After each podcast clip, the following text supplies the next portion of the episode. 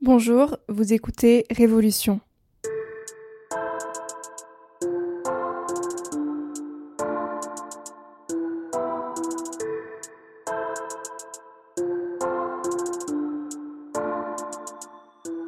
Tout obstacle est un tremplin qui s'ignore et on ne va pas contredire François. Je m'appelle Camille et avec Révolution, je souhaite donner la parole à des personnes qui ont su prendre leur destin en main et agir pour accomplir leurs rêves, se dépasser, s'aimer, s'affirmer. Parfois, le chemin est semé d'embûches que l'on pense impossible à surmonter, mais j'espère que les personnes que j'interviewe parviendront à vous prouver le contraire. Aujourd'hui, François me raconte son expérience avec la PMA, procréation médicalement assistée, du pire jour de sa vie au moment où il monte sur scène à Paris interpréter son propre one-man show intitulé On va l'appeler comment? Si vous aimez Révolution, suivez-moi sur Instagram, at révolution.podcast. Abonnez-vous et laissez des likes et des commentaires sur toutes les plateformes d'écoute Spotify, Apple Podcast, SoundCloud, Deezer, Amazon Music et YouTube. Je vous souhaite une très belle écoute et à bientôt pour un nouvel épisode.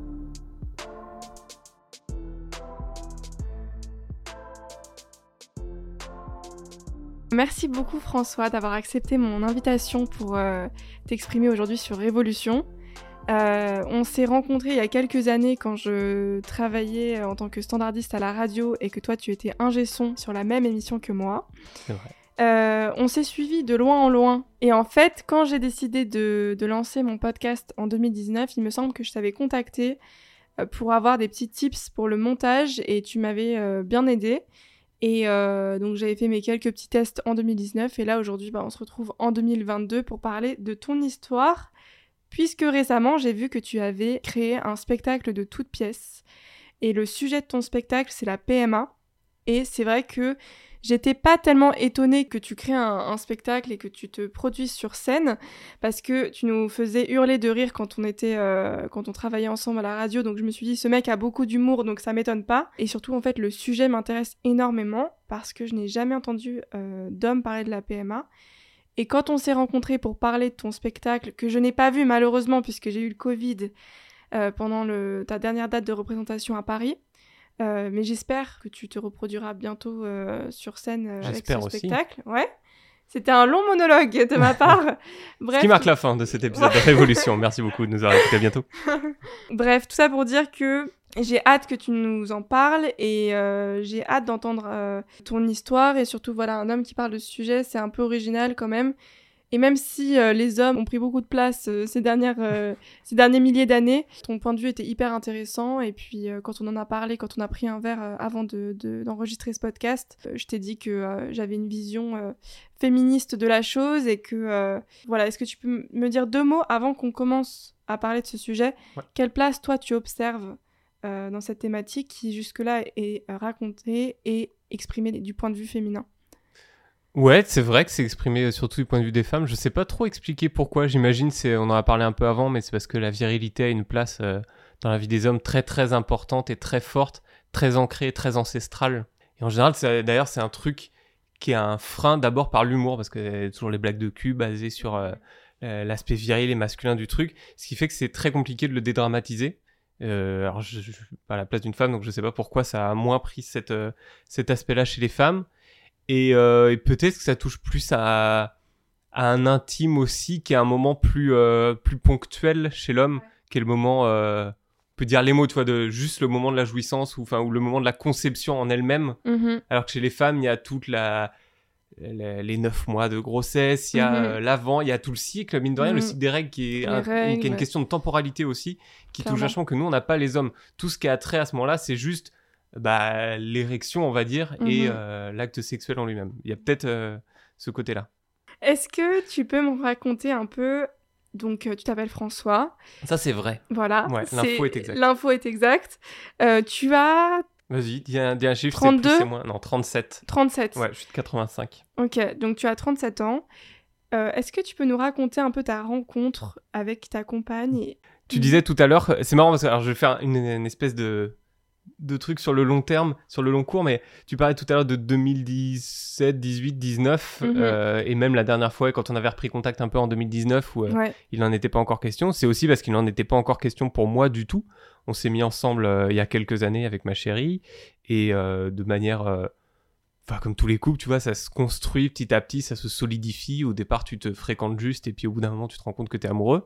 Mais même en étant amoureux, en construisant quelque chose ensemble, même en commençant à habiter ensemble, et euh, voilà, en étant un vrai couple, il n'y avait pas cette question-là, il n'y avait pas la question de vouloir fonder une famille, euh, d'avoir un enfant, ou même s'il y avait la question, moi j'ai pas envie d'enfant. Et à l'époque, euh, en 2019, quand on a repris contact et quand on discutait, et quand je t'ai aidé, c'est marrant parce que jamais on aurait pu avoir cette conversation-là, parce que j'ignorais tout du sujet, mais même j'aurais- j'y aurais jamais été au confronté parce que j'avais pas envie d'enfant. J'avais pas envie d'avoir des enfants. Nous, on s'est rencontrés, ma chérie et moi, grâce à la radio aussi. Dans la même radio, on se travaillait tous les deux.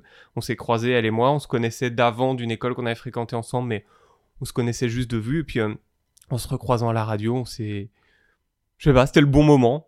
Voilà, il y a une époque où on était moins dispo euh, l'un et l'autre. Et puis, euh, à ce moment-là, on était plus dispo. On n'avait personne dans nos vies. Je sais pas si on cherchait. Ou alors on était peut-être plus solide professionnellement et donc on essayait de construire quelque chose autour dans nos vies. En tout cas, on s'est trouvé au, au bon endroit, au bon moment tous les deux. Puis on a construit petit à petit, pierre après pierre, en prenant le temps. Ok. Comment tu expliques cette, euh, ce changement de, position en fait euh, et de de- d'envie soudaine d'avoir des enfants ou pas soudaine? Comment est-ce que tu peux me raconter Est-ce qu'il y a eu un Alors le déclic, mais comme beaucoup de choses dans la vie des gens, ça a été le Covid. Je pense ça a été le confinement. Je sais pas si ça a été un déclic, une révélation ou un switch, mais euh, je me souviens, on en avait parlé. On était d'accord sur le fait qu'on voulait pas d'enfants ou pas tout de suite ou en tout cas on voilà. Et en vrai, ça aurait pu arriver. Enfin, tu vois, il y a plus de contraception, il y a plus de ça, donc ça aurait pu arriver n'importe quand. Et on était tout à fait prêt à devenir parents. Mais il y avait un côté aussi, on s'était habitué au fait que non, il n'y avait pas d'enfants qui venaient, il n'y avait pas ce truc-là. Ouais. avait, ça aurait naturellement pu arriver, mais c'était pas le cas. Donc, ok, c'est bon. On est ensemble tous les deux, on fera notre vie tous les deux. Mhm. Et au moment du premier confinement, on venait de, de s'installer là où on habite en ce moment, qui est un très bel endroit où on est très heureux. Enfin, ouais, c'est un très bel endroit, peu importe, mais c'est un endroit qui nous rend très heureux. Et on se disait, tiens, c'est marrant parce que des cris d'enfants dans le salon là, Mm. ça dénoterait pas, tu vois, ce serait sympa. Et puis au moment où on se dit ça, on se dit, mais, mais en fait, ça aurait pu arriver n'importe quand. C'est bizarre que ce soit pas arrivé encore. Je sais pas comment on aurait géré ça. On, on était tout à fait prêt à avoir des enfants, même si on le voulait pas foncièrement, on n'avait rien fait pour, on n'essayait pas, enfin, tous les trucs qu'on peut imaginer, mais on voulait pas être parent foncièrement, mais on voulait pas non plus ne pas être parent. Mais là, c'est le moment où on s'est dit, ok, on veut plus fonder une famille que rester comme ça. Tu vois, je sais pas si c'est très Ouais. clair, mais c'est ce déclic-là, c'est le moment où on se dit, on est très bien tous les deux, mais ce serait encore mieux s'il y avait euh, le truc en plus. C'est vraiment le moment du confinement où ouais, le salon est silencieux, il y a personne dehors, il y a personne dedans, tout ça. Ok, d'accord. À partir du moment où vous avez euh, réalisé que vous aviez tous les deux envie d'avoir des enfants, combien de temps après, je sais pas si tu as envie de me donner le, le nombre de... Enfin, le temps exact, mais euh, est-ce que vous avez réalisé vite qu'il y avait un, un souci d'un côté ou de l'autre ou des deux côtés? Bah ouais, parce que comme je te disais, avant on se posait pas les questions. Mais donc du coup, quand on a commencé à se dire, bah on n'a pas d'enfant, on a commencé à regarder un petit peu les dates, depuis quand ça aurait pu arriver, statistiquement, est-ce que c'est normal? Hmm, Non, pas tout à fait. Ok, donc euh, en fait, assez vite, on est allé, euh, on s'est posé la question de pourquoi c'était pas déjà arrivé. Et puis euh, ma chérie en a discuté avec son sa gynéco. Et elle lui a dit bah ouais vous avez un certain âge malheureusement dans la vie d'une femme ça aussi c'est un truc terrible une inégalité dont on pourra parler euh, des heures mais euh, alors que tu as l'impression qu'elle est à peine euh, on va dire au milieu de sa vie au pire du pire dit bah non là il commence déjà à être un peu tard déjà c'est un sacré coup de massue et puis au-delà de ça bah si c'est pas arrivé c'est qu'il y a un on va juste faire des examens pour essayer de voir s'il y a une raison et donc voilà ça allait très vite euh, ouais euh, en quelques semaines on a fait les examens et euh, quelques jours après on avait les résultats et on savait que, où était le problème quoi on va dire de à partir du moment où on a commencé à se poser la question jusqu'au moment où on y allait, il a dû avoir euh, 3-4 mois, quoi. Ok. Ce qui n'est pas un délai, d'ailleurs, on en reparlera, mais ouais. ce qui n'est pas un délai normal dans l'histoire d'un couple qui veut passer par la PMA, d'ailleurs. Bah oui, mais sauf que vous, vous aviez déjà eu ce temps avant. Euh, c'est ça que tu m'expliques ou Ouais, euh, voilà. bah, on ouais, En Ouais. fait, normalement, quand euh, un couple veut commencer à avoir des enfants et qui se dit que ça marche pas, les médecins leur disent on attend encore un an, un an et demi de manière naturelle pour voir si ça marche ou pas. Mhm. Mais nous, en l'occurrence, cette Vous année et demie déjà- était largement passée. ouais. Ouais, d'accord. Comment ça a commencé votre approche Est-ce que vous avez eu un rendez-vous chez le, chez le médecin ou un professionnel de santé qui vous a aiguillé, qui vous a pris en charge? Comment vous avez géré ça? Alors, ça a été relativement facile parce que les contacts se font. Vous, vous avez, vous les femmes, mhm. vous avez cette particularité dans ce parcours que ça je ne m'explique pas, mais d'aller voir régulièrement un gynéco qui vous permet d'avoir accès rapidement à ces questions-là. Nous, mhm. c'est il y a plus de distance, degré ou de force, nous du côté des hommes, pardon. Du côté mhm. des hommes, il y a plus de distance subie ou voulue, je ne sais pas, mais en tout cas, moi de moi-même, ça aurait été plus compliqué. Mais elle, en l'occurrence, ma chérie, bah, elle en a parlé à sa gynéco qui lui a dit, ben, va voir un tel, tel médecin. Et effectivement, on est allé voir ce médecin, mais ça, pareil, ça allait très vite, qui est un médecin spécialisé dans les questions d'infertilité. Ok. Et qui est donc, on a eu euh, en après, les délais, c'est les délais classiques d'un médecin, mais en, quelques mm. semaines, on a eu rendez-vous avec ce médecin-là, dont le métier, c'est de faire faire des enfants artificiellement.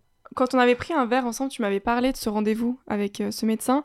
Est-ce que tu peux nous expliquer un peu euh, ce qui s'est passé à ce moment-là et quel a été ton ressenti pendant le rendez-vous?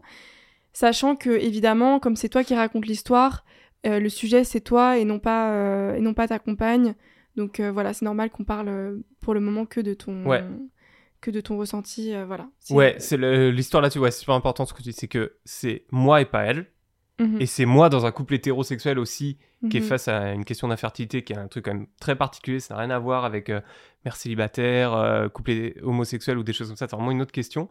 Et c'est un truc, même en tant qu'individu, en tant qu'homme dans un couple hétéro, c'est un truc très ponctuel, c'est mon ressenti à moi. Mais en l'occurrence, ouais, ce dont tu parles, qui a été le point de pivot de plein de trucs dans ma vie, y compris du spectacle d'ailleurs, c'est que on est arrivé devant un mec qui en gros te vend des bagnoles, mais t'explique pas comment ça marche une bagnole, ni euh, les bonnes manières de la conduire. C'est, vous voulez des gamins Ok, je vais vous expliquer comment on fait. Vous faites telle piqûre, tel machin, hop, vous piquez comme ça une fois tous les jours pendant 10 jours, 3 semaines, voilà, ça coûte 800 balles, merci, au revoir. Ouais. Oula, attends, quoi? Mais euh, tu nous dis pas, euh, oui, vous êtes un couple, vous inquiétez pas, c'est possible, je vais vous prendre par la main, vous allez voir, tout va bien et tout. Non, non, non. T'avais besoin d'être rassuré à ce moment-là? Je le savais pas, ouais, je le savais pas avant d'y aller, mais euh, ouais, j'ai besoin. Déjà, je pense que j'ai besoin qu'on me dise non, non, mais c'est possible, ça va aller, vous allez faire un bon père, vous allez faire. C'est peut-être très personnel aussi, moi qui voulais pas mm. d'enfant pour plein de raisons. sans mm. doute que j'ai besoin qu'on me dise non, non, mais ça va aller. Mais mm. non, pas du tout. Lui, il te vend du pain, quoi. Il t'explique pas comment on met la farine et le levain. Il dit une baguette, c'est 1,90€ et voilà, merci, au revoir. Donc euh, ce truc-là euh, a été très, euh, très bizarre. Et pour le coup, elle, ma chérie, je sais pas pourquoi, l'a un peu mieux vécu que moi, et sans doute, peut-être, pas sans doute, peut-être qu'elle a besoin de réponses concrètes, et que tout d'un coup, on arrivait devant un mec qui était ultra concret, et qui mhm. lui disait concrètement, ça marche pas pour l'instant, mais c'est parce que ma méthode, elle fonctionne, et c'est comme ça, comme ça. Alors que moi, c'est pas vraiment ce que j'avais envie de recevoir, visiblement. Mhm. Et donc, en sortant, vraiment, ça a été... Attends, faut qu'on se pose deux minutes, parce que lui, il a fait un bout de chemin auquel moi, j'étais pas, quoi. Il t'a fallu un peu de temps après ce rendez-vous pour euh, euh, psychologiquement être prêt à vraiment commencer cette aventure entre guillemets de PMA, non? Il y a eu, il y a eu beaucoup de réflexions, euh, peut-être. Est-ce que tu peux ou pas? Si, si, il y en a eu beaucoup de réflexions, oui, énormément. Et surtout, c'est le moment où j'ai pris conscience que on était, pour l'instant, on était trois entités dans ce truc-là. Pour moi, on était juste un couple qui va dans cette aventure-là. Et là, j'ai pris conscience que nous deux, ensemble, on vivait un truc elle vivait un truc de son côté aussi parce qu'elle vit des choses dans son corps et dans sa tête et voilà. Et moi aussi, de mon côté, j'avais une façon de vivre les choses que même aussi fort que tu puisses t'aimer, aussi unique que tu sois, tu peux pas faire qu'un tout le temps. Enfin, tu peux faire qu'un, mais tu as aussi les deux individualités qui vont exister. Et, euh, c'est quelque chose qu'on retrouvera euh, au fur et à mesure du parcours. C'est qu'il y a plein de moments où elle avait sa façon de vivre les choses, moi j'avais ma façon de vivre les choses. Des fois, on les vivait synchro et en même temps et des fois chacun les vivait de son côté. Mais ce rendez-vous-là, ça m'a fait réaliser ça. Et c'est aussi parce que, ouais, moi, je l'avais pas reçu de la même façon qu'elle. Et je m'étais dit, ça va être très compliqué. Je peux pas déjà la faire chier sans arrêt avec ce que je ressens. Euh, voilà. Et il faut que moi, j'apprenne à gérer ça et que je trouve des moyens d'extérioriser, de gérer, de, de processer tout ce truc-là. Et il va falloir travailler là-dessus. Mais c'est le moment où j'ai pris conscience de ça. Et après, ça, c'est. Je pense que c'est infini, tu vois, ça n'arrête jamais. Et c'est un truc qui continuera si un jour. Euh, voilà, ça aboutit. Je pense que mm. ça continuera aussi parce que c'est des questions euh, très personnelles. Donc, euh, dans la façon d'élever un enfant, d'avoir un enfant, etc. Est-ce que ça a chamboulé la manière dont vous communiquez tous les deux? Ce rendez-vous là chez le médecin? Est-ce que, ou alors est-ce que vous avez toujours vous aviez une méthode de communication avant et il n'y a pas eu de euh, il a pas eu de réajustement à faire? Il n'y a pas une non ah, c'est super intéressant ça je pense qu'il y a eu un gain en efficacité qui était déjà là un peu avant, parce qu'on a une manière très efficace de se parler. Mhm. Genre, euh, si euh, s'il y a incompréhension, euh, enfin, s'il y a euh, pas engueulade, mais tu vois, où tu commences à sentir un début de friction, si tu vois pourquoi il est là, on essaie de résoudre. Mais si je sens qu'il y a un début de friction et qu'il n'y a pas de raison, je vais, on va pas aller au conflit ni l'un ni l'autre. dire non, attends, là tu te trompes, on n'est pas, Mhm. tu t'as mal compris. Si tu penses, euh, et c'est arrivé plusieurs fois dans notre couple où euh, un truc qu'on vit mal et non, attends, t'as mal compris et je comprends ta réaction, mais tu peux l'arrêter tout de suite parce que euh, que ce soit euh, cri, pleure, enfin tu vois ce genre de choses quoi. Cette réaction un peu excessive, elle Ouais. est fausse, elle est erronée. Donc on essayait d'avoir une communication très très efficace et suite à ça et ce qu'on a vécu, on a gagné encore en efficacité à tous les niveaux parce Mhm. que c'est que des trucs très très durs à vivre Mhm. et que ce soit euh, physiquement, psychologiquement, euh, dans les Mm. échanges avec les gens. Euh, dans notre, le choix aussi que j'ai fait de faire ce spectacle et de raconter librement ce truc-là aussi, Mhm. ça, bah, ça nous a forcé, moi ça m'a forcé en tout cas à être beaucoup plus efficace et beaucoup plus clair dans ce que j'avais à dire. Ok, d'accord. Est-ce que les médecins euh, te posaient des questions justement sur euh, tes ressentis, ton état d'esprit, ou alors parce que euh, ta compagne, c'est elle qui subissait euh, tout ce qui était euh, piqûres, etc., et, et tous les trucs euh, chiants, et je suppose les anesthésies générales parfois Ouais, local, général, il y a tout. Ouais, donc je suppose que les médecins sont hyper focalisés sur elle. Est-ce que toi, parce qu'à un moment quand on a discuté, tu m'as dit, moi, mon rôle, en gros, c'était euh, de euh, mettre du sperme dans un, dans un petit tube et puis basta, quoi. Ouais. Mais est-ce que tu avais un suivi, je sais pas, même, est-ce qu'il y a un suivi psy qui est mis en place pour aider les, les couples Rien. Et là, je parle juste encore une fois de mon cas, euh, de mon cas ponctuel et euh, de l'hôpital dans lequel on est allé. Et peut-être même qu'ils ont ça et qu'on les a pas vus. Mais en l'occurrence, le premier rendez-vous dont on parlait tout à l'heure, il Oui. ne m'a jamais adressé la parole, m'a même pas demandé mon nom. Il a lu mon nom sur une feuille en regardant euh, ma chérie. Donc, Mm, Vraiment aucun non. Comme tu dis, ouais, ma, ma contribution mhm, s'est réduite à chaque fois que j'ai dû intervenir à mettre du sperme dans une fiole. C'est exactement ça. mhm, Et, et non, non, il n'y a pas de. Alors, il n'y a pas de suivi psychologique, euh, je pas comment dire ça, forcé ou imposé ou quoi que ce soit. Je crois que, parce qu'on avait regardé, du coup, il y a des groupes de parole, des groupes d'écoute, des groupes d'entraide. Ce truc-là, euh, suivi psychologique euh, qui n'existe pas. Plus loin dans l'histoire, très très loin, là où on en est aujourd'hui, euh, qui est une autre façon, euh, enfin, une autre facette de la PMA, on l'a retrouvé. Ce truc-là qui, moi, m'a manqué, ou je, je sais pas pourquoi ça m'a manqué, je, je suis pas trop là-dedans d'habitude, mais ce besoin de parler, d'échanger peut-être. Plus loin dans l'aventure, avec d'autres gens avec qui on a échangé, d'autres professionnels, je l'ai retrouvé ce truc-là. Je suis trop bien, ça existe. Mais au moment là où on est, euh, le premier rendez-vous, premiers échanges, et même euh, première tentative de PMA, il n'y a aucun suivi psychologique. On est Mhm. vraiment chez des... euh, ouais, chez des... hum, concessionnaires automobiles qui te vendent des bagnoles, quoi. Mais Ouais. j'exagère, j'ai l'impression d'être cynique en disant ça, mais encore une fois, c'est une aventure très ponctuelle, c'est juste mon histoire, mais mon histoire, c'est ça. Je peux pas mentir euh, en disant que non, non, on a été accompagné et tout. Non, pas du tout. mhm. Pas du tout. Et euh, sans doute elle plus que moi un petit peu, mais même elle, euh, pas grand-chose. hein. Ouais. Ces moments-là où vous êtes particulièrement vulnérable, tu vois, parce que euh, vous faites face à, un- à une situation que vous maîtrisez pas, vous renseignez pour que vous arriviez à, à surmonter euh, ce, ce truc-là en ayant un enfant. T'es vulnérable et à, la, et à la fois tu te sens très seul. Tu vois des médecins qui, euh, qui ont un regard très clinique sur, le, Ouais. sur, le- sur la chose. Et c'est vrai que ça peut être très compliqué psychologiquement. Et même si avant tu me dis, toi, t'étais pas très sensible, je sais pas, tu vois, un suivi psy ou quoi que ce soit, c'est une situation à laquelle t'as jamais été confronté. Mm. Tu pensais même pas, tu me disais il y a quelques années avoir des enfants. C'était un non catégorique pour toi? Ouais. Ok. Et c'est normal en fait, euh, c'est normal d'avoir besoin de, je pense, d'être soutenu dans ce genre de moment. Je pense que de manière générale, quand on est face à un diagnostic, quel qu'il soit, d'une certaine errance médicale, où tu te retrouves impuissant face à une situation, tu sais pas ce qui t'arrive, tu sais pas d'où vient forcément le problème, comment faire pour aller mieux, donc comment faire pour arranger ta situation, et tu te retrouves face à des médecins parfois qui sont, euh, qui sont très, euh, très distants et, et qui, euh, qui mettent pas les formes parce qu'en fait tous les jours euh, et toutes les heures et toutes les demi-heures ils font face à des gens euh, comme toi et c'est pour ça que bah, là c'est super si tu me dis que maintenant euh, ces groupes de parole tu sais que ça existe et du coup euh, tu, voilà tu sais qu'il y a un suivi psy euh, maintenant mais, euh, mais sur le moment je, je pense que ça serait hyper intéressant pour, pour les médecins d'être formés à ça tu vois Ouais. Eh ben, alors, ouais, je sais pas trop. Je suis d'accord avec Mhm. toi. Après, je comprends. tu peux ne pas être d'accord hein. Non, non, je, je suis d'accord sur le, le suivi. Après, Mm. moi, je me mets à la place du mec. C'est compliqué de, je sais pas combien de couples ils voient D'être de dans couples de l'empathie personnes tout- d'être dans l'empathie tout le temps. Tu peux pas recevoir les questionnements, les enfin, Les doutes, les malheurs, angoisses. les doutes. Ouais, c'est ça. Tu vois des gens. Toi, il y a un moment, non, moi mon métier c'est pas Mhm. ça quoi. Mon métier c'est déjà c'est la folie. Je crée la vie en laboratoire quoi, gars. Ouais. Je suis pas là en train de t'écouter. Moi, ce que je fais c'est au-dessus. Mm, mm. Et je peux comprendre. Mais alors au moins orienter, tu vois, dire bon bah écoutez, prévoir une petite fiche, dire Ouais. ok, j'ai ces contacts de psy, je connais ces assos, ces groupes de parole, ce machin, où vous pourrez trouver du réconfort si vous en avez besoin. Moi, je suis d'accord que ce truc-là était pas intégré dans le parcours qu'on a eu, dans le début de parcours qu'on a eu. Ouais, Ouais, ouais, exactement. Il y a Mm. ces groupes de parole. Parce que là, typiquement, groupe de parole, très concrètement, je sais qu'il y en avait un. Si j'avais pas cherché de moi-même, je sais, j'aurais jamais su que ça existait, quoi, tu vois. ouais. Alors que c'était exactement, je sais pas si c'était ce dont j'avais besoin, mais c'était exactement dans le truc que j'étais en train de vivre. On, est, on était dans les clous. Mais, euh, mais ouais, comme tu dis, une petite fiche, un- je sais pas, une plaquette, n'importe Mhm. quoi, avec euh, suivi, truc à contacter. euh. Ouais. Mais euh, non, ça y est pas. Peut-être, ouais, là, il y avait un vrai Mm. manque.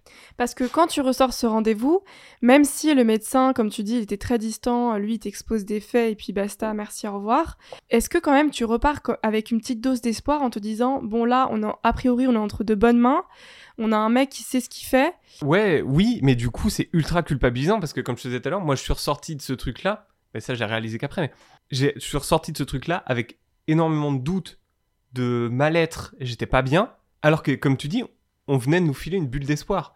Et c'est pour ça que je te disais tout à l'heure, on vit chacun à son rythme et différemment, et ça nous a permis d'être plus efficace et de vivre les trucs euh, pas séparément, mais euh, on va dire chacun de notre côté. euh, voilà.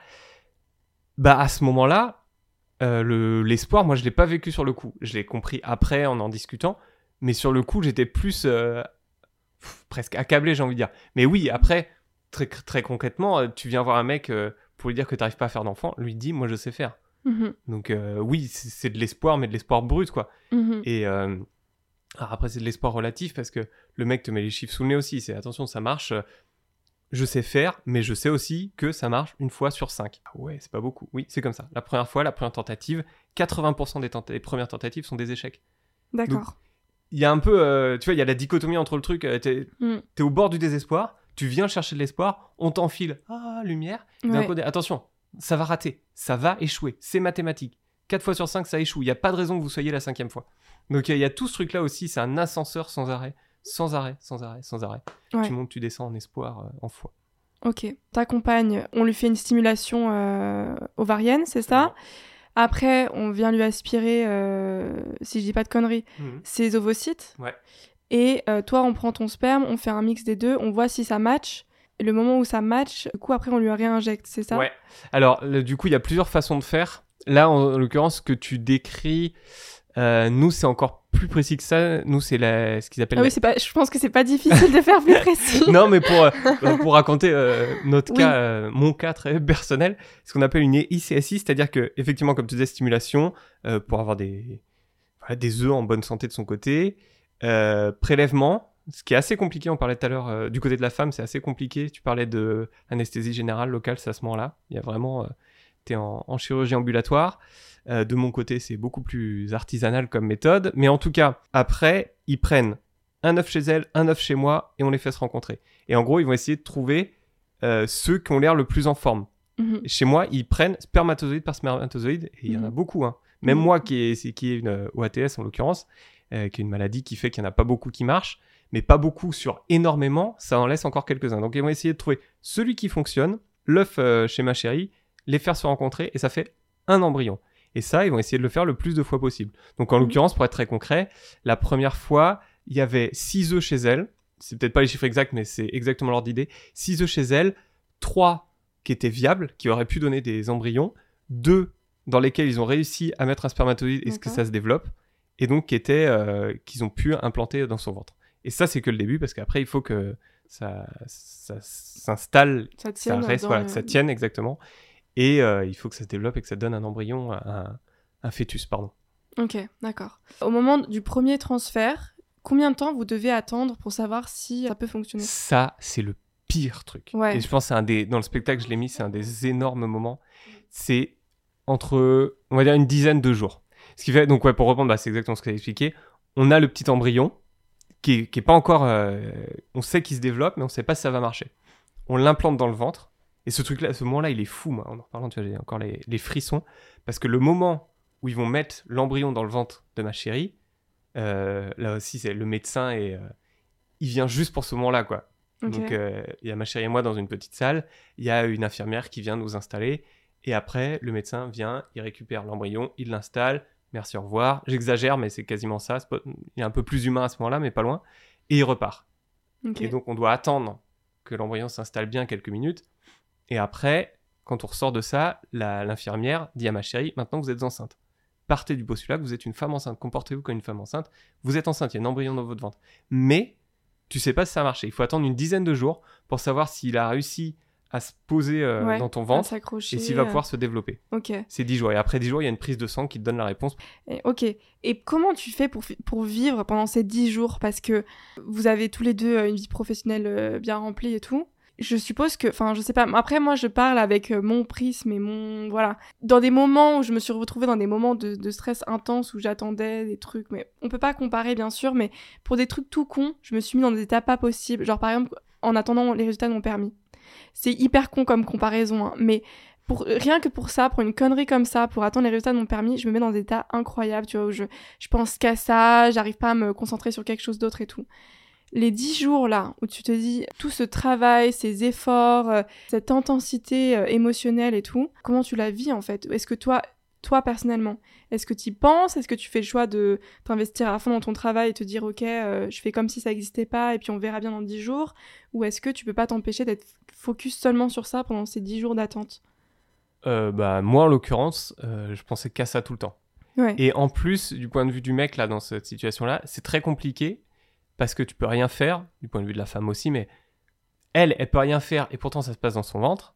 Et moi, je peux rien faire et je peux rien faire. Mhm. Quoi que tu fasses, donc j'essayais de faire au mieux, Mhm. de. euh, c'est tout con, mais tu vois, le premier truc qui me revient, c'est le premier jour, tu vois, bah non, elle- d'habitude, elle va au boulot en scooter, donc là, elle avait décidé de pas y aller, mais tu veux prendre un Uber, prends une bagnole si tu veux Ouais, pas perdre de temps dans les transports, tu vois, des, des choses comme ça, c'est des conneries. ouais. Mais tu sais, vraiment de tout faire au mieux, des trucs qui sont ingérables après sur 9 mois, si jamais tu as de la chance que ça dure 9 mois. Mais sur cette, euh, ces 10-12 jours-là, tu essayes de mettre toutes les chances de ton côté, mais des trucs presque surréalistes des fois. Mhm. Mais parce que si jamais c'est ce minuscule élément-là qui fait Ouais. que ça va marcher ou pas.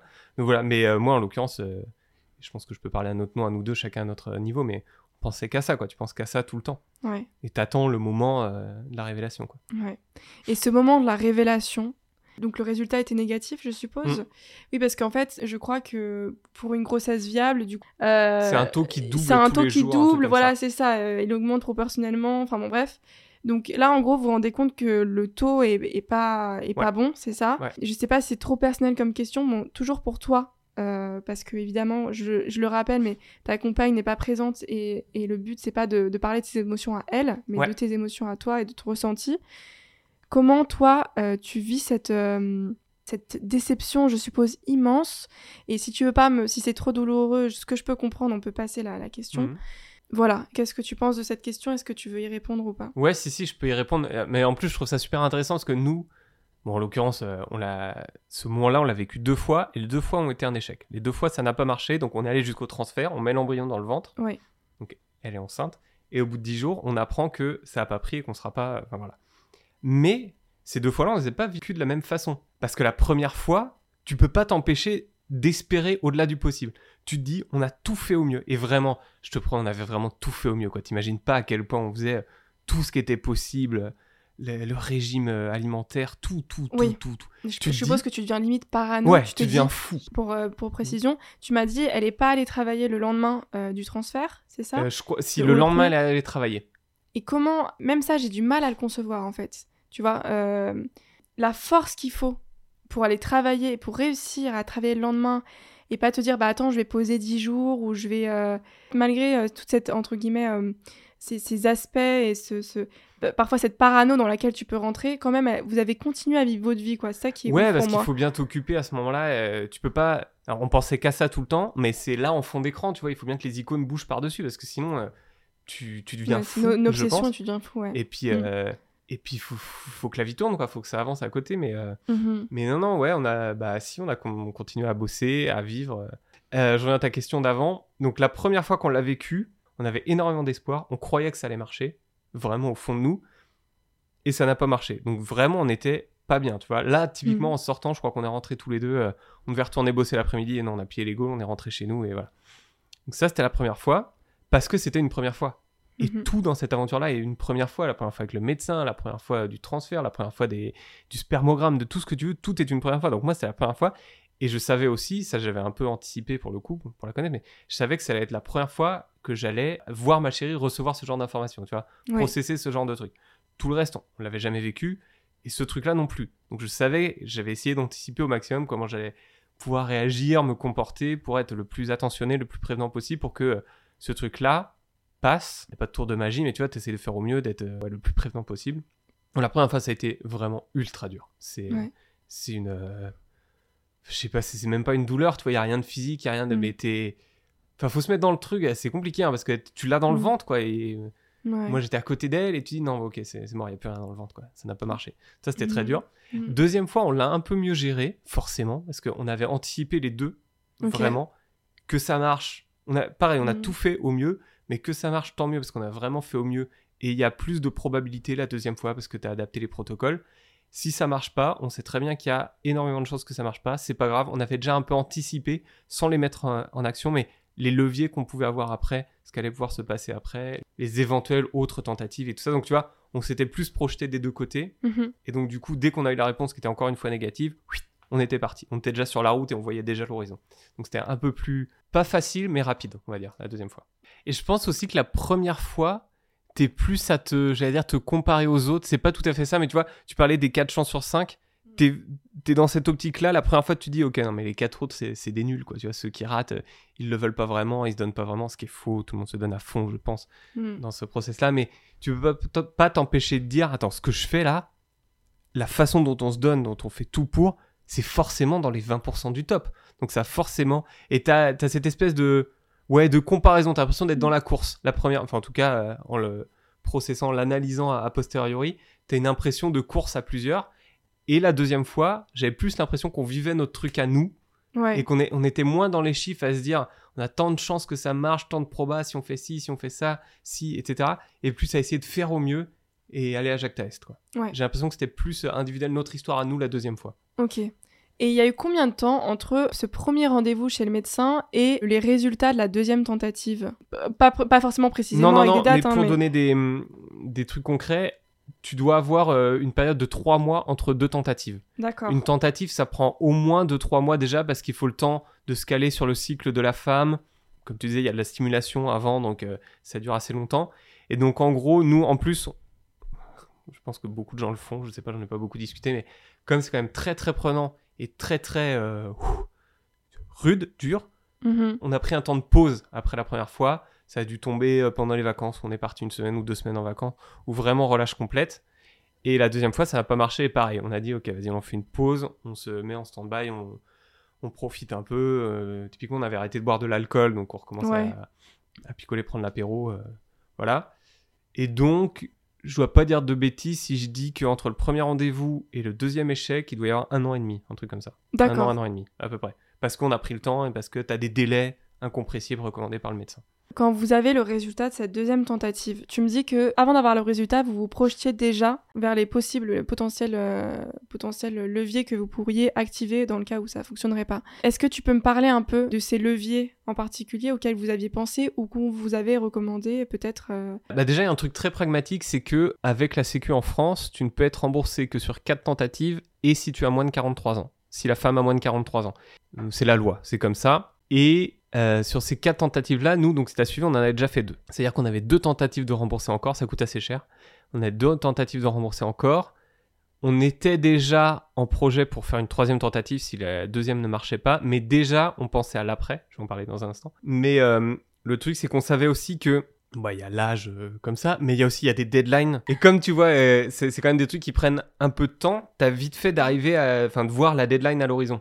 Donc du coup, dès la deuxième, on s'était dit on fait une troisième tentative, mais on va voir si on peut pas faire un don d'ovocytes aussi. euh, parce que l'âge avançant du côté de ma chérie, ses gamètes n'étaient pas aussi solides que ce qu'on aurait pu espérer. Et elle-même, avec l'âge, c'est plus compliqué de tomber enceinte, plus âgée, tout simplement. c'est physiologique. Et donc, du coup, on avait déjà envisagé le don d'ovocytes. Mais c'est fou parce que en reparlant, je me rends compte qu'on l'a envisagé très tôt, sans forcément être très euh, conscient de, de la partie euh, légale ou pratique, mais en tout cas la partie éthique et, euh, j'allais dire, philosophique, qui est une vraie question à ce moment-là, on l'avait déjà énormément travaillé au moment où on s'est retrouvé devant le fait accompli. Parce que donc pour boucler la boucle, on a fait deux tentatives avec transfert, donc c'est-à-dire où on réimplante l'embryon. On a fait une troisième tentative en reprenant un mix des deux premiers protocoles qui étaient un peu différents et qui là n'a pas marché du tout. Il n'y a même pas eu de transfert, il n'y a aucun embryon qui s'est développé. Et à ce moment-là, le médecin nous a dit on peut refaire une autre tentative, sachant que comme il n'y avait pas eu de transfert, c'était légalement pas considéré comme une tentative ce qu'on venait de faire, donc on était toujours à deux.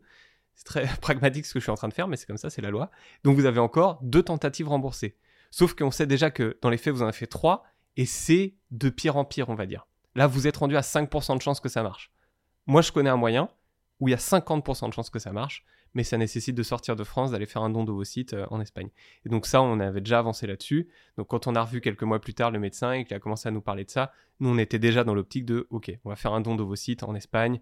Euh, ça veut dire qu'il y a une, une femme qui va donner ses gamètes, elle, pour que euh, ma chérie tombe enceinte. Vous y avez réfléchi très tôt finalement. Euh, à ce don d'ovocytes. Et c'est vrai que philosophiquement, etc., c'est une question très importante. Est-ce que vous vous êtes assis tous les deux euh, à une table et vous en avez discuté? Est-ce que euh, toi, pour parler crûment et peut-être de façon un peu bête et naïve, est-ce que toi, ça te dérangeait ou ça te dérange plus tard que ton futur enfant n'ait pas les gènes de ta compagne? Alors, pour prendre l'ordre, on en a énormément discuté tout au long, depuis le départ, depuis le premier rendez-vous chez le médecin où en sortant moi j'étais pas bien. On n'en a pas, on n'a pas fait une grosse discussion, tu sais, en face à face où on éteint tout la télé et tout. Mais il y a plein de moments où euh, je regardais quand même, on regardait Top Chef et on commençait à en parler, tu vois, mhm. parce que ça rentrait dans la conversation et parce que comme on espère avoir un enfant qui nous suit au quotidien à la fin, bah, ce mhm. sujet-là nous suivait au quotidien aussi. Bref, et donc on en a beaucoup parlé euh, et de, de tout, de tous les niveaux. Moi, de mon point de vue, déjà, je trouve ça passionnant toutes les questions que ça soulève et je pense que même dans ma façon de réfléchir là-dessus et finalement à tous les niveaux, ça changeait quand même beaucoup de choses sur euh, ma notion de la filiation, mon regard sur, euh, sur la PMA d'une manière générale, mais même, tu vois, sur les enfants, sur la transmission et tout ça. Donc j'ai quand même beaucoup évolué là-dessus, euh, moi, de mon point de vue. Et après, je n'ai aucune, aucun argument pour étayer ce que je vais dire, mais je ne crois pas en l'inné. Je pense que l'inné est ultra secondaire par rapport à l'acquis c'est sûrement qu'il y a beaucoup d'innés dans ce qu'on vit, et forcément, tu as les cheveux d'une certaine couleur et euh, j'ai les yeux d'une certaine couleur.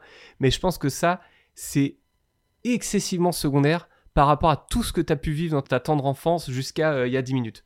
Tu vois, et je pense que tout le vécu, tout l'acquis a un poids tellement énorme que l'inné est vraiment quelque chose de secondaire. Enfin, je, mm. le pense profondément. Donc bref, tout ça pour dire que moi, je, je pense que c'est notre enfant à partir du moment où on l'élève, où on lui partage nos valeurs, où on pleure quand il se fait mal, on rit quand il nous fait marrer, et, on essaye de, lui partager des choses, et on essaie de, de voir un petit peu comment lui évolue par rapport à ce que nous on lui transmet, ce qu'il reçoit de l'extérieur, et comment euh, ses valeurs vont évoluer vis-à-vis de ça. Je, je dis pas qu'il ce que je veux dire par rapport à l'acquis, c'est pas qu'il va euh, être comme moi et qu'il va penser ce que je pense. Ce que je veux dire, c'est qu'il va avoir sa propre façon d'appréhender ce qu'il va recevoir en sortant pour la première fois dans la rue, en regardant pour la première fois la télé, en discutant pour la première fois avec un homme, une femme, en, tu vois, tout ça. Et tous ces trucs-là vont se processer chez lui. Et j'espère participer énormément à ça, mais mm.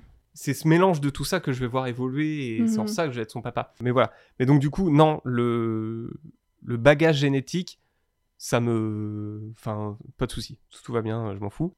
Mais c'est super intéressant parce que, tu vois, quand tu dis ça, euh, déjà, la première fois qu'on est retourné voir toujours notre même médecin, c'était assez drôle parce que c'est quand on a commencé à voir ces discours-là que lui avait une facette un peu plus euh, presque humaine, j'allais dire, et notamment la première fois qu'on a discuté de nom d'ovocytes avec lui. Lui doit avoir des dizaines de couples qui sont pas forcément aussi près que nous, là pour le coup, nous on avait fait beaucoup de chemin entre temps, et donc lui était très très prudent en en parlant. Vraiment sur ça va être votre enfant, vous inquiétez pas. Enfin, c'est vraiment, c'est vous qui allez le porter, vous savez. Donc, ça, nous, on était là, non, mais c'est bon, on a déjà processé tout ça. Enfin, ça, c'est, pris en compte. Nous, on est déjà devant, là. Par contre, il va falloir nous rattraper, papa. Donc, ça, c'était super intéressant. Et l'autre facette intéressante que moi, j'ignorais complètement, c'est que quand tu fais ça, l'hôpital qu'on va aller voir, qui est pas en France, parce que c'est trop compliqué de faire ça en France euh, et en Espagne, va prendre une photo de ma chérie, prendre ses mensurations, prendre sa taille, sa couleur des yeux, sa couleur des cheveux, et va regarder dans un catalogue une femme qui lui ressemble pour avoir un enfant qui lui ressemble. Tu peux même choisir son groupe sanguin pour être sûr que ce soit compatible avec ce que toi t'apportes en bagage génétique. Ce que je veux dire, c'est que ils font tout pour que tu puisses avoir le choix de lui cacher la vérité. Je dis pas que c'est bien ou pas bien, j'en ai aucune idée, moi j'ai mon avis sur la question. Mais tu peux, cet enfant-là, il faut en sorte que si ça avait été ton fils biologique ou ta fille biologique, bah, il ressemblerait à ça. Et l'histoire du groupe sanguin, c'est fascinant parce que typiquement, ils nous ont proposé de choisir euh, parmi l'espèce de catalogue de, femmes qui, feront qui donneront leurs ovocytes, de prendre quelqu'un dont le groupe sanguin est compatible. C'est pas une question biologique, c'est pas euh, forcé, c'est juste pour que ce soit possible de lui, euh, j'allais dire, de lui mentir presque. C'est super intéressant quand même. c'est incroyable. C'est fou. Ouais. Alors moi, complètement dingue. pour reprendre le, pour aller au bout de ma pensée, moi je m'en fous. il aura le groupe sanguin qui veut et Enfin, peu importe, parce que je pense pas que ce soit très malin de cacher le truc. Ça fait un peu secret de famille et je me vois mal cacher ce truc-là. Mais c'est un choix. Hein. Je sais qu'il y en a qui le font mm. ou qui révèlent ça qu'à la majorité et tout. J'espère que je serai assez bon en tant que père pour que même si euh, mm. il, ou elle sait comment ça s'est passé, euh, me mm-hmm. considérera comme papa quand même. Toujours avec euh, mon prisme très personnel, quel est l'intérêt de lui cacher ça à bah, Parce que c'est dur. Hein. C'est comment dire ça c'est déjà dur à vivre pour un couple si en plus tu dois le, le montrer à la face du monde ou que c'est typiquement imagine mhm. tu es en cours de bio toi t'es es un couple t'as vécu ça mais t'as pas pu le dire à ton enfant je sais pas t'as pas eu la force ou l'énergie pas trouvé le moment où t'as pas eu envie t'as envie d'attendre t'as envie de faire comme si euh, tout était naturel et tout d'un coup en cours de bio il apprend les gènes récessifs et dominants et là il va se rendre compte que euh, bah, son groupe sanguin c'est pas possible qu'il ait ce groupe sanguin là mhm. et tu vois c'est c'est difficile je me dis aussi qu'il y a sûrement mhm. des couples qui peuvent décider de considérer ça comme une sortie de route et qui ont envie, une fois que l'enfant est né, de refaire comme si tout était normal et comme si c'était un enfant biologique, tu vois, et de laisser faut... Non, mais ce que je respecte absolument. Ouais, moi aussi, je peux comprendre. C'est déjà assez lourd à porter. Tu... Je comprends que tu puisses avoir envie de dire, ok, j'oublie tout ça, en fait, il s'est rien passé. Euh, c'est un enfant né de l'amour et on en a accouché neuf mois après. Tu vois, je, peux comprendre ce truc-là. Et je peux comprendre, et je comprends encore plus que la... les médecins et les labos aient décidé que cette option soit possible. D'accord, ok. Et donc, ça, ça se fait en Espagne, le don d'ovocytes, parce que en France, c'est pas légal. Alors non, ça c'est ce que je pensais aussi, mais ah. cette histoire-là, elle est dingue. Et je ferai un autre spectacle là-dessus parce que c'est fou. En fait, c'est légal, mais c'est beaucoup trop compliqué. C'est-à-dire que en France, euh, tu peux pas, bah, pour être très brut, tu ne peux pas payer la femme qui va donner ses ovocytes, sachant que elle, ça va lui prendre un mois de sa vie. Elle va subir des interventions assez chargées et j'ai vu ma chérie le faire, je sais ce que c'est, pas autant qu'elle, mais j'imagine. Donc euh, en France, des femmes qui font des dons d'ovocytes, il y en a peu. Et c'est incroyable déjà qu'elles le fassent, mais il y en a peu. Et surtout, la demande est énorme. Et en plus, il y a toute une question d'éthique qui fait que c'est assez euh, contraint, on va dire. Alors que en Espagne, il n'y a pas que l'Espagne, pour reprendre l'exemple de l'Espagne, euh, tu peux le faire en tant que femme, d'essayer de donner tes ovocytes, tu es dédommagé financièrement à hauteur de 1000-1500 euros, quelque chose comme ça, c'est cet ordre d'idée. Et surtout, l'autre différence, c'est que c'est privé. La clinique qui s'occupe de ça, c'est une clinique privée. On en pense ce qu'on veut, mais c'est-à-dire que ça coûte énormément d'argent, mais il y a aussi énormément d'argent qui rentre, donc ils sont au top top de la science là-dessus, et notamment là euh, à Barcelone, là où on va aller, on n'y est pas encore, mais là où on va aller, il y a une rue où il n'y a que des cliniques PMA, comme ça, en as, je veux dire, une dizaine, qui sont que des cliniques privées, qui gèrent ça, qui s'occupent de faire ça, qui sont vraiment au top de la science de ce qui se fait, ils ont toutes des méthodes similaires, pas forcément identiques, mais similaires, et donc, euh, eux en Espagne, et là, nous, c'est ce que je peux dire, ouais, je peux le dire, on s'en fout. Euh, nous, on va aller voir une équipe française qui bosse en Espagne, parce que ce qu'ils font là-bas n'est pas. Euh, ils peuvent pas le faire en France. Mm. Une partie de ce qu'ils font n'est effectivement pas légal. Le don d'ovocytes est légal, mais il y a une partie du truc qui est pas légal. Et donc, du coup, c'est pour ça qu'on va aller le faire en Espagne. Alors, la partie. Du coup, c'est presque impossible de faire ça en France. Ouais. Parce qu'il n'y a, pas, y a pas assez de femmes qui font don de leurs ovocytes en France. Il y a peu de labos qui sont vraiment au haut niveau. Et juste pour compléter, pour pas rester dans le flou, euh, la partie pas légale, c'est que par exemple, on va faire un, cariotype de mes gamètes pour euh, comparer les éventuelles maladies génétiques. Voilà. Ça, il n'y a pas le droit de le faire euh, en France, tu as le droit de le faire que pour une maladie, et je ne sais plus laquelle. Tu as le droit de le faire pour la trisomie 21 et pour un autre truc.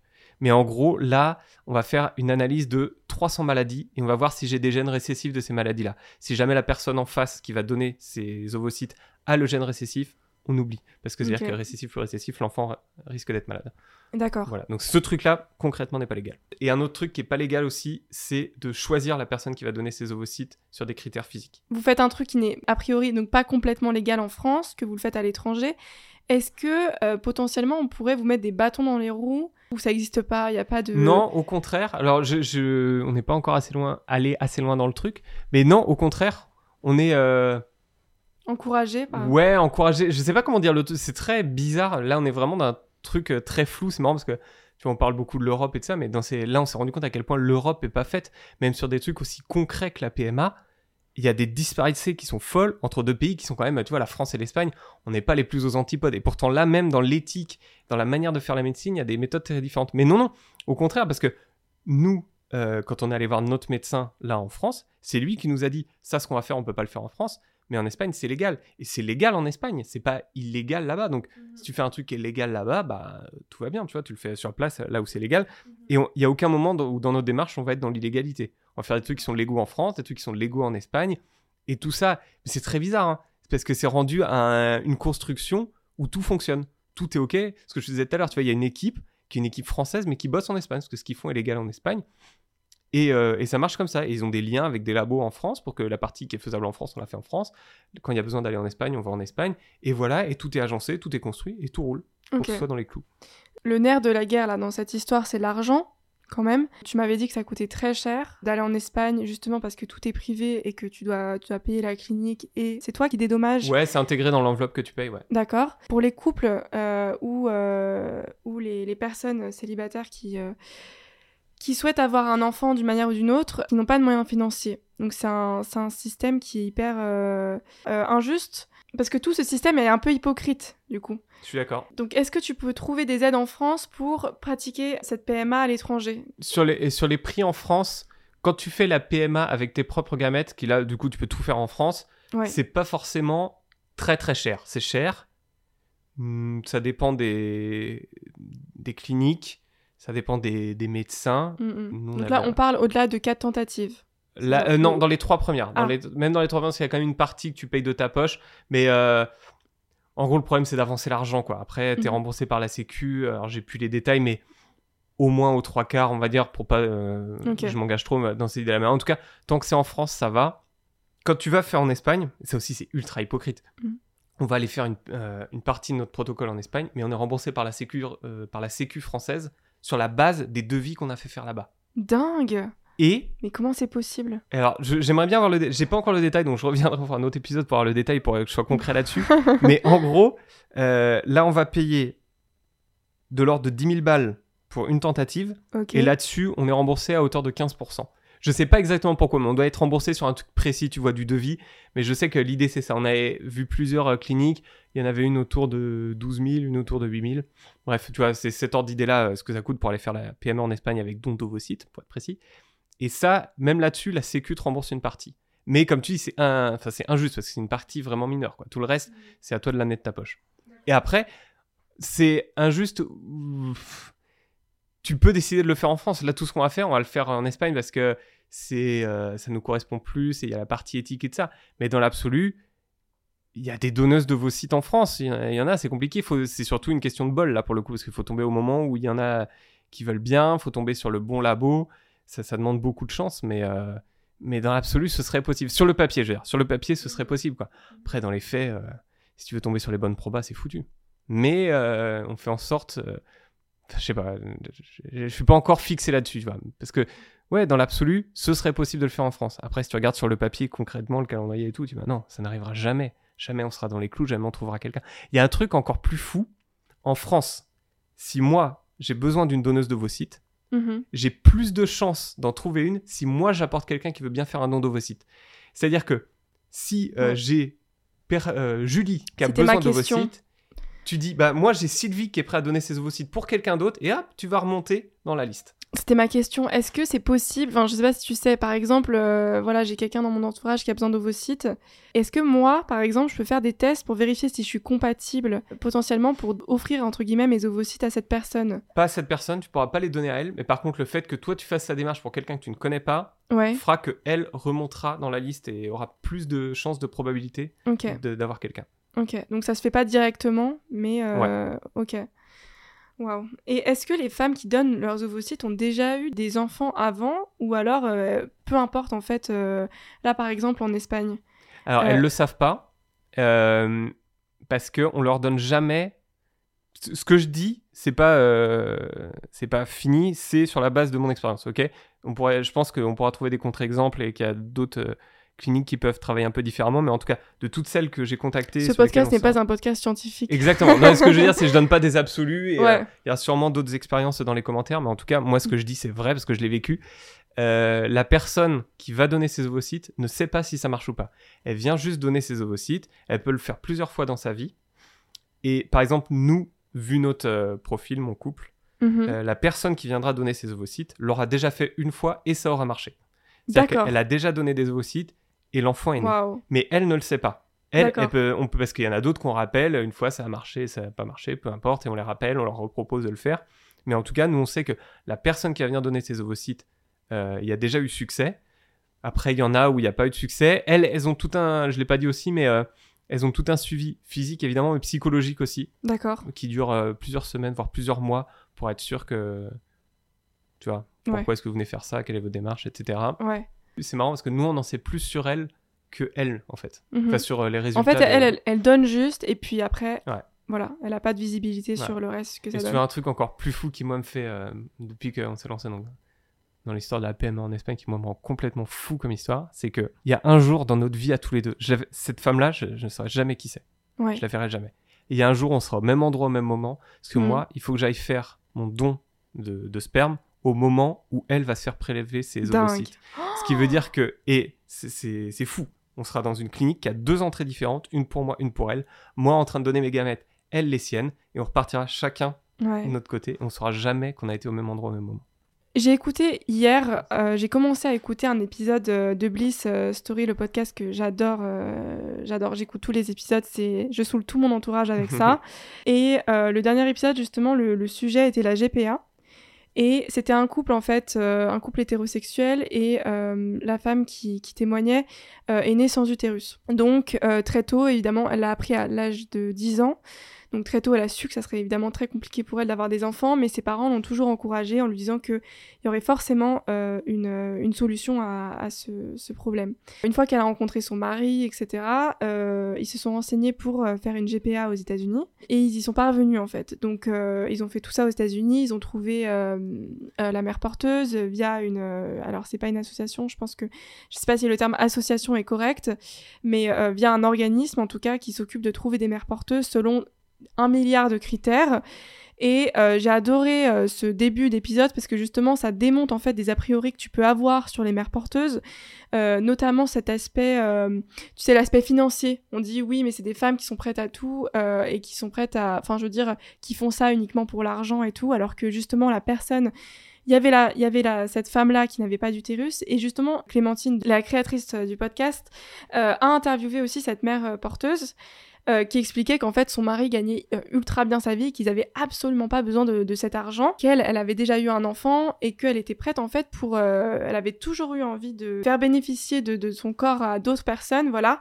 Et, et, voilà, et on est né de cette toute cette histoire et né un enfant. Est-ce que Juste comme ça, par curiosité, est-ce que c'est quelque chose auquel vous avez pensé une option ou éthiquement, etc. Je sais que ça pose, euh, ça pose problème pour certains et ça soulève énormément de questions.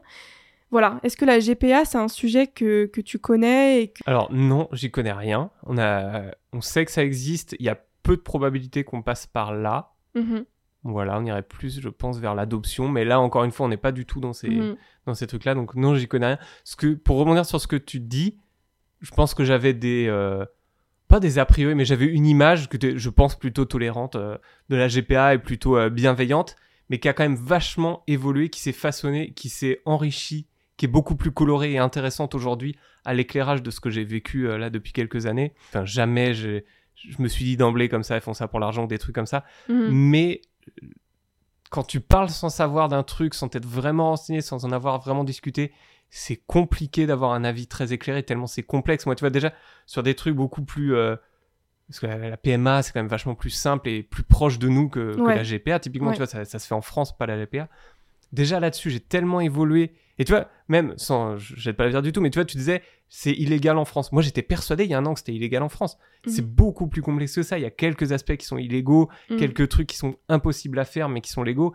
Mhm. Et en fait, on est très peu renseigné parce que ça sert à rien de se renseigner là-dessus si tu n'y es pas confronté. Donc, euh, donc, euh, donc, bref, non, pour revenir sur la GPA, il n'y a pas. Euh, pour l'instant, je te demandais pas. Ouais. Je te demandais pas forcément un avis euh, pour ou contre Mm. ou quoi que ce soit. Euh, je sais pas si j'ai bien formulé Si, ma si, si, question. t'as bien mais c'était Ouais. juste pour compléter ce truc-là. Et Oui. après, je sais pas si on ira, euh, je sais pas, on n'en a pas, on n'est pas allé sur le sujet encore. Et par Mm. contre, je, pour rebondir là-dessus, quand on commençait à discuter de euh, PMA avec don d'ovocytes euh, en Espagne, il y a une autre, il y a un autre truc qui rentre en ligne de compte, c'est que on va prendre les ovocytes de cette personne, mes spermatozoïdes à moi, on va faire des embryons, mais on va pas en faire qu'un, on va en faire plein, le Ouais. plus possible. Ouais. Et en général, c'est de l'ordre d'une dizaine, on va dire, si tu as de la chance. Et après, tu les implantes un par un. Si le premier marche, tant mieux. Si le deuxième, si le premier marche pas, t'en implantes un deuxième, tu testes, etc. Bref, tout ça pour dire que, à partir du moment où on va les faire se rencontrer, on va les congeler, et donc il va y avoir, je sais pas, je vais dire, cinq embryons par exemple, qui vont exister de moi et de cette femme que je ne connais pas qui aura donné ses ovocytes. On va en implanter un, imaginons dans un an ça marche, je suis papa. Qu'est-ce Mm. qui deviennent ces cinq-là? Ouais. Eh ben, tu peux décider de les donner à des gens qui ne peuvent pas concevoir naturellement, euh, ni euh, qui sont euh, totalement infertiles. Qui, peuvent- par exemple, à une femme qui pourrait porter la vie, mais qui peut pas, dont le mari est infertile ou qui veut devenir mère célibataire. Mhm. Et du coup, nous, on s'est retrouvés confrontés très récemment là, à cette question-là, qui avait- enfin, qui a été vite répondue. Qu'est-ce qu'on va faire? Et on était d'accord, ma chérie et moi, mais encore une fois, je parle que pour moi, mais foncez, prenez, prenez.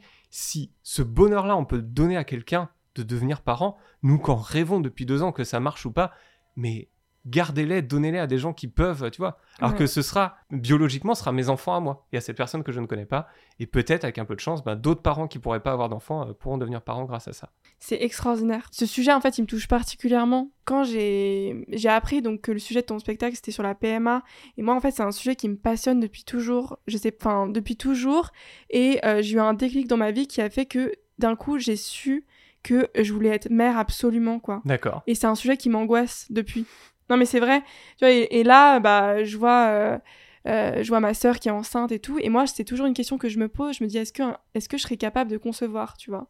Je sais pas où j'allais avec ça, mais euh, c'est pour ça que je pense c'est pour ça que j'écoute tous les bliss et tout pour avoir un maximum d'informations sur la maternité et sur les différentes manières de de concevoir et d'avoir un enfant, tu vois? Ton témoignage, il me touche énormément. Et en plus, cette, euh, ce, ce- alors que euh, pour l'instant, vous n'avez pas encore démarré ce, ce processus en Espagne, euh, vous soyez déjà prêt potentiellement à, à donner ces embryons, tu vois, je trouve ça dingue. À pas se dire, euh, moi j'ai tellement galéré, et du coup je garde ça pour moi. Enfin, je sais, tu vois, je sais pas, Ouais, dans ouais. le don euh, avant même euh, d'avoir. euh, je sais pas si c'est. Si, si, je pense. Mais c'est pertinent ce que je dis, mais. Ben non, mais c'est super intéressant. Moi, je me vois pas avoir un autre ressenti là-dessus, mais après, enfin, je sais pas, est-ce qu'on on aurait pu réagir autrement? Mais tu vois, quand euh, la question s'est posée, avec ma chérie, on en a parlé direct, on était sur la même longueur d'onde. Ça arrivait, là, pour le coup, on a du bol parce que ça arrivait quand même pas mal de fois sur ces, toutes ces années-là, sur cette aventure-là, où on était vraiment sur la même longueur d'onde direct avant même d'en parler. Mais euh, quand t'as vécu ça, quelle qu'en soit la finalité, mais quand t'as vécu ces questionnements, ces douleurs-là, ces, ouais, cette tristesse, tu dis, ah, putain, si ce bonheur-là, on peut le donner à quelqu'un d'autre, quel qu'en soit. En plus, t'as rien à faire. Tu dis, bah, fonce. Et du coup, je serais curieux de voir quelqu'un qui a un autre regard là-dessus, parce que moi, je me vois pas. C'est genre euh, altruiste et tout, mais pas du tout. Je vois pas comment il pourrait en être autrement. Mais du coup, ça m'intéresserait vraiment et sincèrement, tu vois, profondément, de voir quelqu'un qui a un autre regard et qui a euh, même pas des arguments, mais juste un feeling autre là-dessus et de savoir pourquoi il penserait autrement. Mais je trouve. Enfin, c'est. Et, donc, du coup, on parlait d'évolution de la, pensée des choses tout à l'heure et de- du regard sur plein de trucs. Mais ça, pareil, ça évolue à chaque fois, à chaque pas que tu fais. Tu vois, ah ouais, il y a cette possibilité, cette option-là. Comment je me place philosophiquement, éthiquement et après pragmatiquement par rapport à ça si moi ça m'arrive? Je voulais faire une super réponse, mais, euh, mais euh, t'as drop the mic. Pas au sens propre, heureusement. Heureusement. Si on parle un peu de ton spectacle. Tu me Ouais. disais que t'avais pas, si ça faisait 10 ans que tu voulais monter sur scène, t'avais pas de sujet. Et là, du jour au lendemain, tu te retrouves avec une patate chaude euh, dans les mains et tu te dis, faut que j'en fasse quelque chose, faut que je crée à partir de ça parce que euh, tu m'avais dit quand on, s- quand on avait pris un verre ensemble que c'était ta manière de processer le truc. T'aurais pu peindre, t'aurais pu euh, te mettre à chanter ou euh, à aller sur des plages nudistes, je sais pas, j'en sais rien. Mais t'as déc- t'as décidé d'en faire un spectacle. Ouais. Est-ce que tu peux me raconter, voilà, tout ce process, ce truc par rapport à ton, ton Ouais. spectacle? Alors, euh, ouais, comme tu dis, j'aurais pu euh, faire. euh, la- L'exemple l'exemple de la plage nudiste, euh, je sais pas, je suis pas sûr. mais l'exemple de la musique, il est super pertinent. Tu vois, on aurait pu très bien imaginer écrire des chansons. euh, Je fais un peu de musique. bah, tout d'un coup, me dire, ah, ce truc-là me transcende, m'intéresse, et je vais faire un album, euh, 12 chansons là-dessus, qui va raconter les différentes émotions. euh. Et l'autre aspect de ça, c'est un peu ce qu'on disait tout à l'heure, c'est Le, le- le point de rupture, c'est le, le premier rendez-vous avec le médecin, on en parlait tout à l'heure. C'est vraiment le moment où moi, ça, ça vrille dans ma tête. Suite à ça, je cherche des moyens de euh, d'avancer à mon niveau tout seul. Mon couple, il peut avancer. Ma chérie, elle a l'air d'avancer un peu quand même là-dessus. Moi, non. Moi, je, je suis pas bien là où j'en suis, donc il faut que j'avance. Donc, eff- effectivement, on tout à l'heure, aller voir un psy, euh, des groupes de parole. C'est à ce moment-là que j'ai vu qu'il y avait des groupes de parole qui existaient là-dessus. Mais moi, d'a priori, je sais pas si c'est le cas, mais d'a priori, ça m'intéressait pas, c'était pas pour moi. J'avais pas envie de parler avec des gens qui avaient les mêmes problèmes, les mêmes questions et tout. Et j'avais pas envie de parler avec des gens, quoi. J'avais pas envie que quelqu'un me dise, bah, raconte-nous ton histoire euh, avec des gens qui m'écoutent, qui vivent la même chose ou pas, et que ça n'aboutisse à rien. Encore une fois, je dis pas que c'est factuel. Je dis que c'est ce que moi j'ai ressenti à ce moment-là. Je me suis dit, non, il faut que ce truc-là serve à quelque chose. C'est quoi le souci? Je suis en train de mal vivre ce que je vis. Pourquoi? Parce que j'ai pas été préparé à vivre ce que j'ai vécu, à ressentir ce que je ressens. Donc il y avait plein de façons de faire. Ça, ça a été, euh, ça s'est arrêté là à la sortie du premier rendez-vous avec le médecin, tu vois. Hop, je le vis mal. Le deuxième point de rupture, qui était un peu plus euh, rigolo, ça a été quand on m'a dit il va falloir aller faire une analyse de sperme. Et finalement, qui a été avant d'ailleurs le rendez-vous avec le médecin, mais je m'en suis rendu compte qu'après, parce que ce truc-là, moi, j'ai jamais fait. J'ai jamais fait de spermogramme. C'est une aventure absolument incroyable de bout en bout. Ouais. C'est un sketch de 12 minutes dans mon spectacle. et c'est. Alors, je pense qu'il y a beaucoup de garçons qui nous écoutent, qui. Enfin, beaucoup. Une partie des garçons qui nous écoutent qui passeront par là un jour ou l'autre. Les gars, vous n'êtes pas prêts pour ce que vous allez vivre. C'est incroyable. Et ce- je me rappelle en sortant de ce truc-là, je, je- je faisais des blagues, quoi. Je, je rigolais avec ma chérie, je, la vannais sur ce que je venais de vivre. Les trois quarts étaient juste factuels, c'était juste des vrais trucs. Et puis, euh, j'enjolivais et tout. Mais c'était juste une conversation qu'on avait tu vois. Et du coup, quand il y a eu le rendez-vous avec le médecin, là, j'ai commencé à mettre par écrit, c'était pas drôle, mais j'ai commencé à mettre par écrit ce que je venais de vivre. Et je, en, écrivant, en tapant sur mon téléphone plutôt, je suis retombé sur les pensées que j'avais eues en sortant euh, de, du labo pour la- le spermogramme. Et je me suis dit, il y a un truc, tu vois, dans le ressenti, dans le feeling, ce côté, euh, j'ai jamais vécu ça, le côté un peu absurde. Ouais. Le- Waouh. Et du coup, il y a eu ça, c'est resté dans mon téléphone. Il y avait quelques, il y avait deux textes à ce moment-là. Il y en avait un qui était pas drôle avec le médecin, un qui était un peu plus drôle où c'était juste des débuts de vanne parce que du coup j'avais commencé à les noter suite à ça. Et après il y a eu un moment à l'hôpital. Alors je sais plus c'est lequel, donc je vais pas trop m'avancer, mais il y a eu un moment à l'hôpital, je me rappelle, où vraiment en en ressortant, c'était un moment assez dur. C'était peut-être euh, le, le transfert, je sais pas. Et en en ressortant, j'avais vraiment des vannes parce que ça s'était présenté. Et donc j'ai écrit, j'ai commencé à discuter avec ma chérie. Et là, ça se construisait vraiment comme un sketch. Tu vois, à ce moment-là, il, se faisait vraiment dans ma tête. euh, je voyais limite la scène et tout.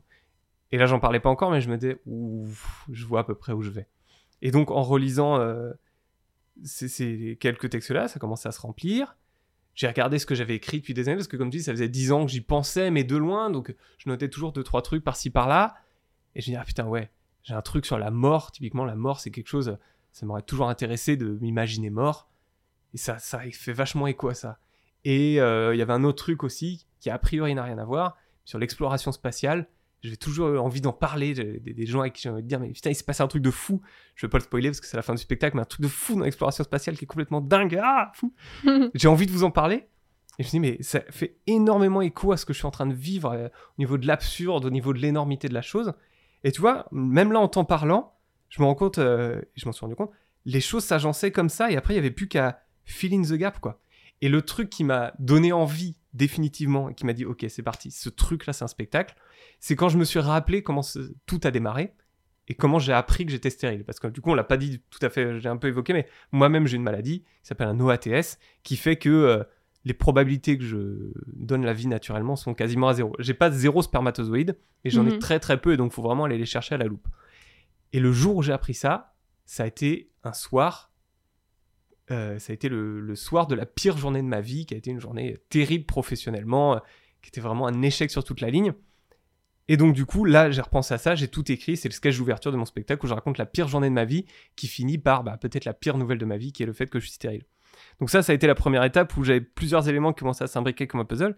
La deuxième étape, c'est d'aller voir ma chérie et lui dire bah, notre histoire qu'on est en train de vivre, je vais pas la raconter dans un groupe de parole, je vais pas faire un bouquin ou un truc comme ça, j'ai besoin d'aller le dire de vive voix devant les gens. Elle m'a dit vas-y, si, tu veux le faire, fais-le. Je sais pas comment c'était dans sa tête, ce qu'elle a ressenti, mais en tout cas, ça, c'est ce qu'elle m'a dit.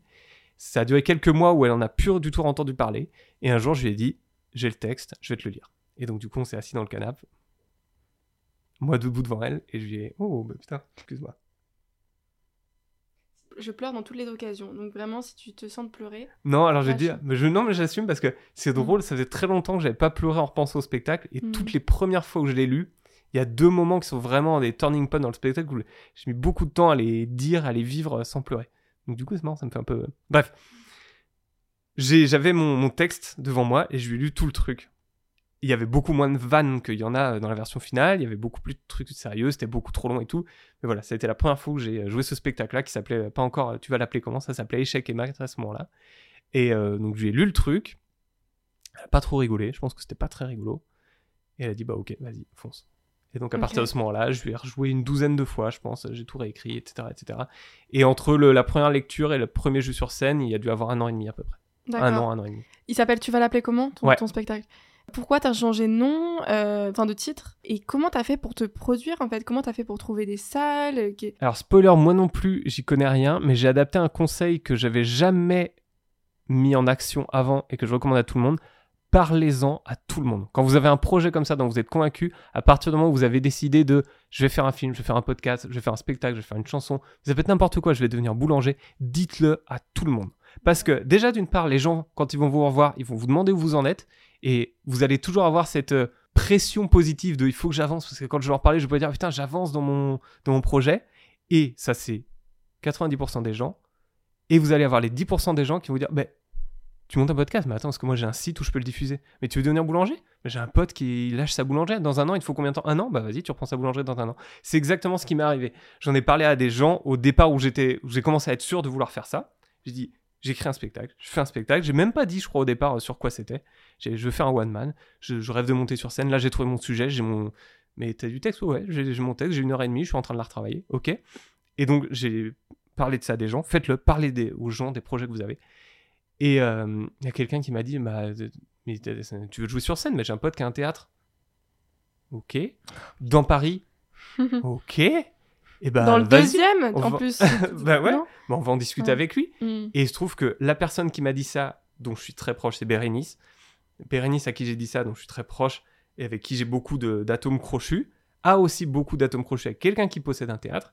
Et quand elle lui a dit, ce mec-là, il a un projet, donc là, je lui avais un peu plus parlé du spectacle, ce mec-là a un projet, le propriétaire du théâtre a dit, ok Bérénice, je te fais confiance, toi, tu me dis quand t'es libre, je te file le théâtre. Mais dingue. C'est fou Waouh. Mais, et encore une fois, c'est c'est pas. euh, c'est énormément de chance, bien sûr. Mais quand je te parle de ça, je mets de côté les 99 personnes à qui j'en ai parlé et qui m'ont juste dit cool, je viendrai te voir, tu vois. Il y a Mhm. une personne, une personne qui connaissait ce mec-là qui a un théâtre et ce mec et qui était assez proche de ce mec-là et ils avaient assez confiance l'un dans l'autre pour que le mec lui dise ok j'ai un théâtre dans Paris et le théâtre Comédie Montorgueil, hein, ça a fermé depuis mais c'était un, un beau lieu, un super théâtre et où le truc était assez solide pour qu'ils disent vas-y viens jouer. Et lui m'a jamais vu, il sait pas, bah tu te Ouais. la gueule, bah tant pis, hein, écoute, ce sera juste un soir de perdu. Si Mhm. ça marche, bah tant mieux, t'auras joué dans Paris. Mhm. Donc voilà, c'est comment La comme parfaite alchimie entre plusieurs personnes, la recette euh, qui fonctionne. Ouais. Mais on se rend pas compte des ramifications qu'on a. Mais euh, oui. euh, il, faut, il faut toujours. euh, Mais voilà. oui, mais oui, mais oui, oui. Non, mais dernièrement aussi, j'ai rencontré quelqu'un via une connaissance d'une connaissance. Et euh, il y a eu un match de fou avec la personne et on s'est trop bien entendu sur plein de points, etc. etc. Il y a une part de, de, de magie, d'inconnu Ouais. là-dedans qui est assez exceptionnelle. Donc, euh, donc voilà. Mais comme tu dis, c'est un conseil super intéressant de lancer comme ça ses perches Ouais. à tout le monde et puis quelqu'un va finir par la saisir à un moment, quoi. Ah, c'est sûr, c'est sûr, sûr, sûr, sûr. Avoir un bon stock de, de perches euh, dans son, dans son sac à dos. Voilà. Et tout le temps, parce que t'imagines pas des fois les, les liens que les gens ont. Ouais. Et encore une fois, il y en a 10%, ça va pas les intéresser, 80% qui vont rien dire, ou enfin qui vont dire ouais, c'est cool, on t'encourage et on viendra te voir. Mhm. Mais tu vas voir ce 10, même pas ce 1% là, Mhm. mais sur la masse de gens à qui tu vas en avoir parlé, c'est celui-là qui va te servir. Donc voilà, Mhm. c'est comme ça que ça a commencé. Et après, très concrètement, moi, j'y connaissais rien, donc euh, j'ai fait très candide, quoi. J'ai euh, écrit mon spectacle d'une heure et demie. Je l'ai énormément travaillé parce que j'avais le temps de le travailler. Enfin, j'avais le temps. Il y avait le Covid déjà, et puis euh, c'est un écrire un spectacle et euh, répéter un spectacle, c'est très simple à faire. Tu marches dans la rue, dans ta tête, tu répètes ton spectacle, voilà, tu es en train de bosser. Donc c'est comme ça que j'ai bossé pendant un an. Et euh, j'avais la date qui s'est profilée au bout d'un moment de la première du spectacle. Et voilà, et après j'ai pris tout ce qu'il y avait à prendre. Pareil, j'ai rencontré euh, des humoristes, des gens qui avaient des cafés théâtre, des soirées comédie club. Bah, vas-y, euh, viens jouer. Bah ok, j'y vais. Puis euh, là où tu vas jouer, il y a quatre autres humoristes. Puis il y en a un qui connaît tel théâtre. Bah vas-y, contacte-les de ma part, etc., etc. Et encore une fois, sur tout ça, 9 fois sur 10, ça n'aboutit pas, j'ai pas de réponse. Mais une fois sur 10, j'ai quelqu'un qui me dit Bah, moi j'ai un café-théâtre ou je lance un comédie club, vas-y, on va jouer, c'est parti. Et donc, comme ça, sans activer euh, de gros trucs ou. Enfin, sans énormités, bah, j'arrive à jouer de temps en temps des bouts du spectacle dans des comédie clubs, etc. etc. Ok, génial. Oh, quel parcours de fou Pour revenir Oui, euh, sur le changement de titre, parce que du coup, Oui, tu disais, voilà, il y a ce changement de truc-là. titre. Alors, le, le, ce qui me faisait peur, euh, je sais pas si tu me avez, bon, toi, si les gens m'écoutent euh, dans l'ordre, voilà. je reviens sur le truc par- dont on parlait il y a 10 minutes. Euh, non, sur le changement de titre, parce que moi mon, moi, mon spectacle, je voulais vraiment, pas comme un truc qui parle que de la PMA, mais qui parle de ce que je dis à la fin, transformer les, les échecs en espoir. les- Mhm. Voilà. Et dire qu'il y a de l'espoir dans tout et que tout, euh, tout obstacle, c'est un tremplin qui s'ignore. Et donc, je voulais pas que le titre du spectacle soit sur la PMA ou ça fasse référence à. etc. Et c'est pour ça que la fin n'a aussi rien à voir avec le sujet principal du film, mais euh, il y a un, un 10 minutes à la fin qui pour moi est très important sur l'espoir, ce que je disais tout à l'heure sur la science et l'exploration spatiale. Moi, tout ça pour dire que moi je l'avais appelé échec et maths au départ. J'aimais bien ce titre-là, échec au pluriel, maths euh, au singulier. Et c'est le gérant de la salle, il m'a dit fais ce que tu veux sur scène, mais je pense que tu devrais changer le titre parce que c'est pas bien qu'il y ait une connotation négative. Ouais. Et je suis très d'accord avec lui, et ça Ouais. m'embêtait parce que j'aimais beaucoup ce titre-là, Mhm. mais il avait utilisé, je pense, l'un des seuls arguments qui pouvait me convaincre parce que effectivement, je déteste euh, les trucs à connotation négative, euh, les, les négations et tout ça, et donc j'étais ultra d'accord avec lui. J'étais ultra d'accord avec lui de facto que moi, j'irais pas voir un spectacle qui a un titre à connotation négative. Donc du Mhm. coup, j'ai changé et j'ai pris un truc, tu vas l'appeler comment, qui marchait. euh, pour le titre du premier spectacle, parce que du coup, le, le pitch de départ, c'est que c'est mon premier spectacle et je sais pas comment je vais l'appeler.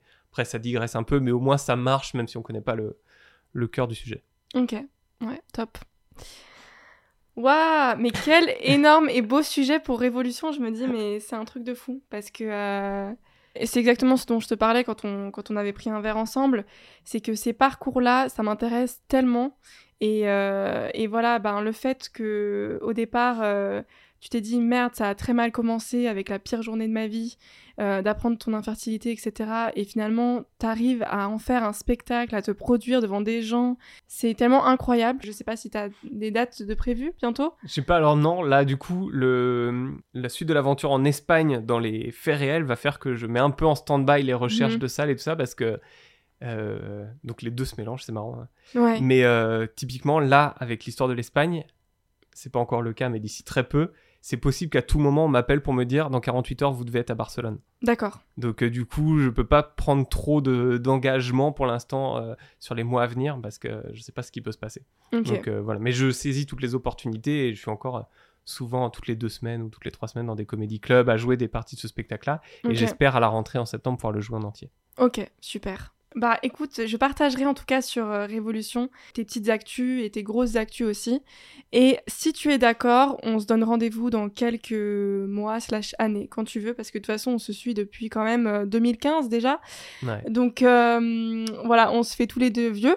Mais euh, voilà, on continue de se suivre et de se donner des nouvelles.